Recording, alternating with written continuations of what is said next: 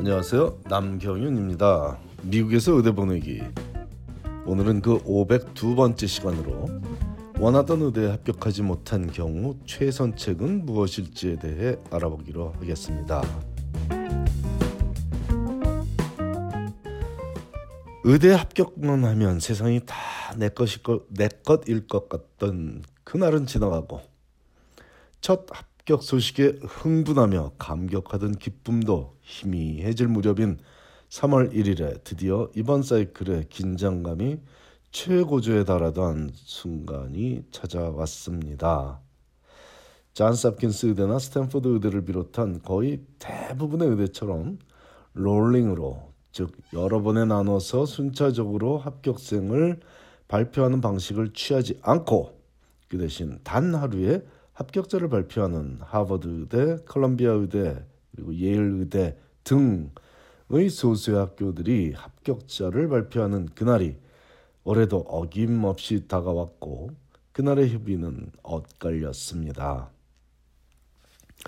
이제 막바지로 접어드는 이번 사이클의 의대 입시에서 의대에 합격한 학생들 중에 본인이 원하던 의대에는 합격하지 못한 학생들이 있을 것이고 그들이 취할 수 있는 최선책은 무엇인지 알아보기로 하겠습니다.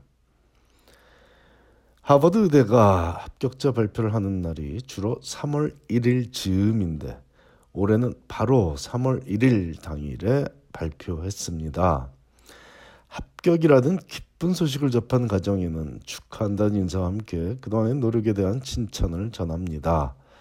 아울러 앞으로 다가올 그 치열한 경쟁은 세상에 인정받기 위한 결과물을 내기 위한 과정이 아니라 자신과의 싸움을 통해 스스로의 능력과 가능성을 키워나가는 과정이니 8월 입학 이 전에 관심 있는 분야에 대한 정진을 멈추지 말라고 당부하고 싶습니다.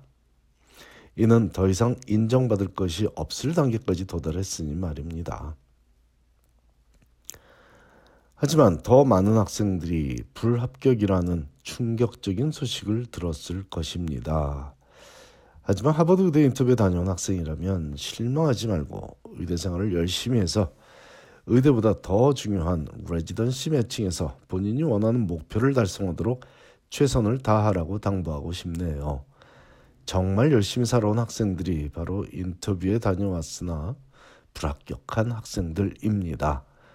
누구 하나 합격자들과 비교해 부족한 면이 거의 없는 학생들이지만 단지 조금 더 준비가 잘 된 학생들이 존재했다는 이유 하나로 하버드 의대에 진학하지 못했을 뿐이니 꼭 그것이 아니더라도 자신의 가능성을 최고조로 끌어올리기 위한 노력을 하며 행복한 피지션이 되어가면 그만입니다. 그 외에 합격도 불합격도 아닌 대기자 명단에 오른 학생들도 있는데 이는 기본적으로는 기뻐해도 좋은 일입니다. 적어도 제가 지도한 학생들 중에 하버드 의대 대기자 명단에 올랐던 학생의 하버드 의대 진학 확률은 90%를 상회하고 있으니 지금도 포기하지 말고 자신의 관심 분야에서 최선을 다하는 모습을 유지하며 이를 학교 측에 지속적으로 알려주는 노력을 멈추지 말아야 합니다. 어떤 의대이든 대기자 명단에서 추가로 합격생이 발생하지 않는 의대는 없습니다. 그것은 뭐 하버드 의대나 콜롬비아 의대도 예외는 아니죠. 대학 입시에서 대기자 명단에 오르면 거의 가능성이 없다고 보는 것이 맞지만 의대 입시에서 대기자 명단에 올랐다는 사실은 학교 측에서 의대 측에서 그 학생을 떨어뜨리는 것은 너무 아쉽다며 조금만 기다려 달라는 의사 표시를 하는 것인데 그에 대한 학생들의 반응은 동일하지 않습니다. 어떤 학생은 시큰둥하게 반응하는데 이는 배부른 상황이라고 전달될 것입니다. 하버드 대 합격하고도 다른 의대가 더 많은 장학금을 주겠다든 어떤 뭔가 다른 이유가 있는 경우에 다른 의대에 진학한 학생들이 제법 있습니다.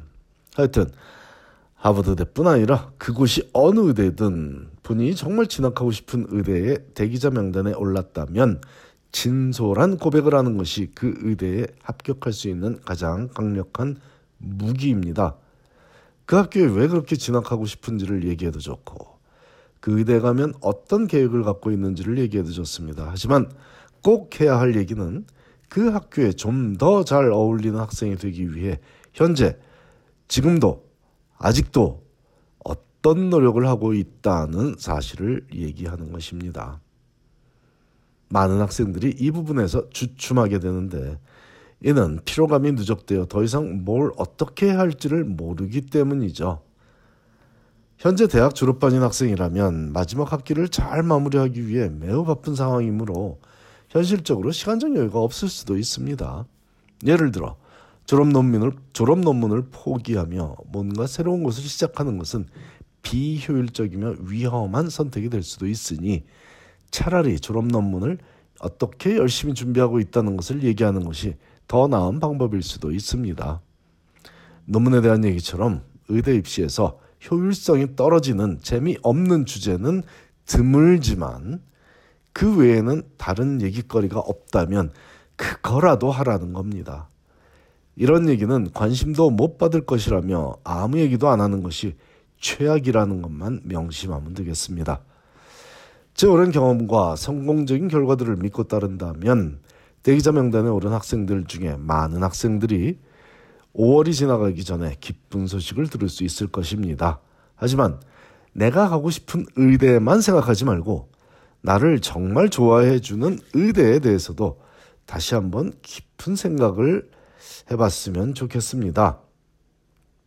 올해도 어김없이 밴더빌 의대는 합격자 중에 특히 마음에 드는 학생들에게 의대 학장이 직접 전화를 걸어 합격 소식을 전하며 50%에서 100% 사이의 장학금을 주겠다며 진학을 독려했습니다. 제 학생들 중에도 뭐 어떤 학생은 50%, 어떤 학생은 75%, 어떤 학생은 100%의 장학금을 밴더빌드로부터 제안받은 학생들이 있지만 아깝게도 밴더빌드에 진학하기로 결정한 학생은 없네요.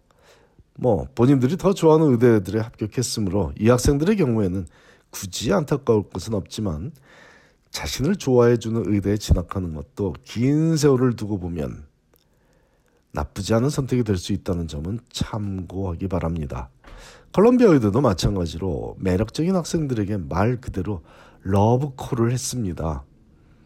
이번 의대 입시의 특이한 상황 중 하나로 컬럼비아 의대도 3월 1일에 대부분의 학생들에게 결과를 합격 결과를 알려줬는데 통상적으로 콜롬비아 의대는 하버드 의대보다 며칠 먼저 합격자를 발표해 왔습니다. 그런데 올해는 같은 날인 3월 1일에 발표했다는 점이죠.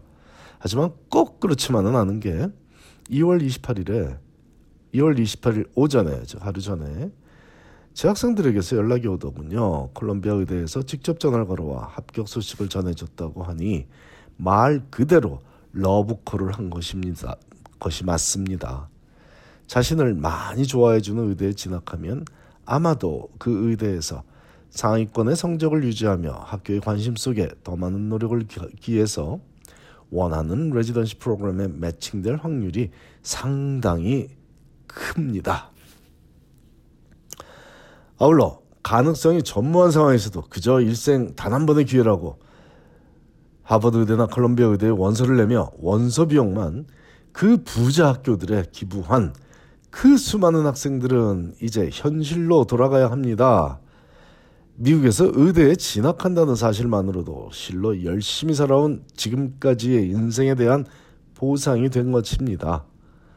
또한 거의 모든 의대 신입생은 본인이 원하는 커리어를 쌓아가며 살아갈 보장도 받은 셈이니 굳이 영어 독해력이 부족한 의대 신입생이 아니라면 자기 인생을 사랑하며 살아가기만 하면 되겠습니다.